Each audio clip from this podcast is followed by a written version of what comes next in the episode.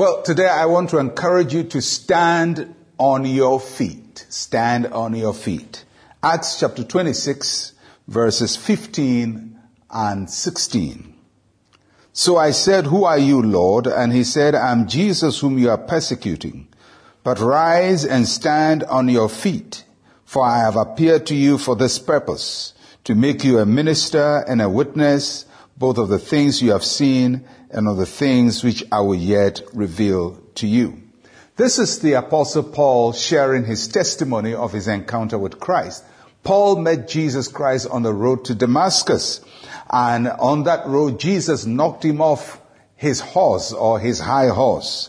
The power of God brought him down and he fell from the horse. It was Christ's way of showing him that although he felt very powerful, there is something more powerful than himself, and that is the power of Christ. And many times Christ does the same thing to unbelievers, people who feel very complete, they think they, they have it all together. He just knocks them off and they fall down. And it is God's way of telling you that there is something bigger than yourself.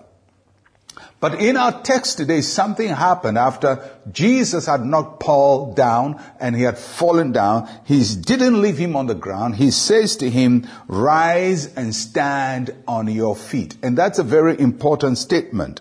Christ does not want his disciples to just fall down and lie down.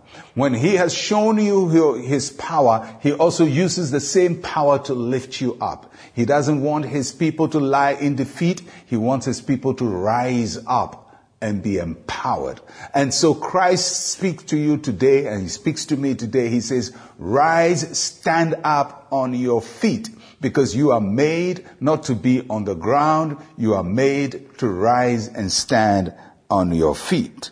It's, it's a command for us not to lie down in self-pity. Because sometimes, you know, life can hit you down or something can hit you and then you lie down hoping that somebody will come and lift you up. He doesn't want us to lie in self-pity. He doesn't want us to lie in defeat. Even if something else knocked us down. He's speaking to you today. He says, rise up and stand on your feet.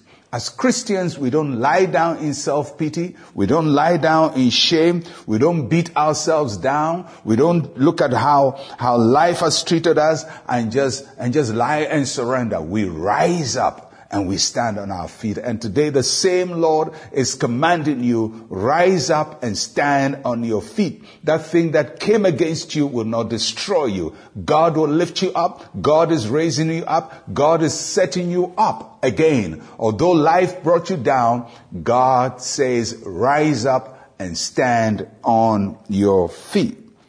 So after 40 days of power, that is where we stand. We don't lie on the ground. We rise up and we stand on our feet. There is healing in that command. There is restoration in that command. There is help in that command. There is a turnaround in that command. Rise up, stand on your feet. And Paul obeyed that instruction. He rose up and the rest of his life he came through difficulties, he came through persecution, but he was always on his feet. He never bowed and he never allowed life to defeat him.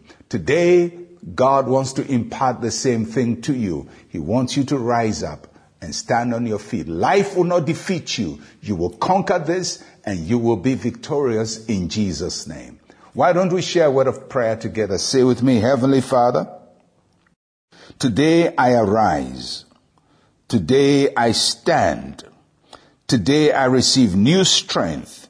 And I thank you for lifting me up. In Jesus' name, amen. Keep standing, my friend. I'm Pastor Mensa Otabil.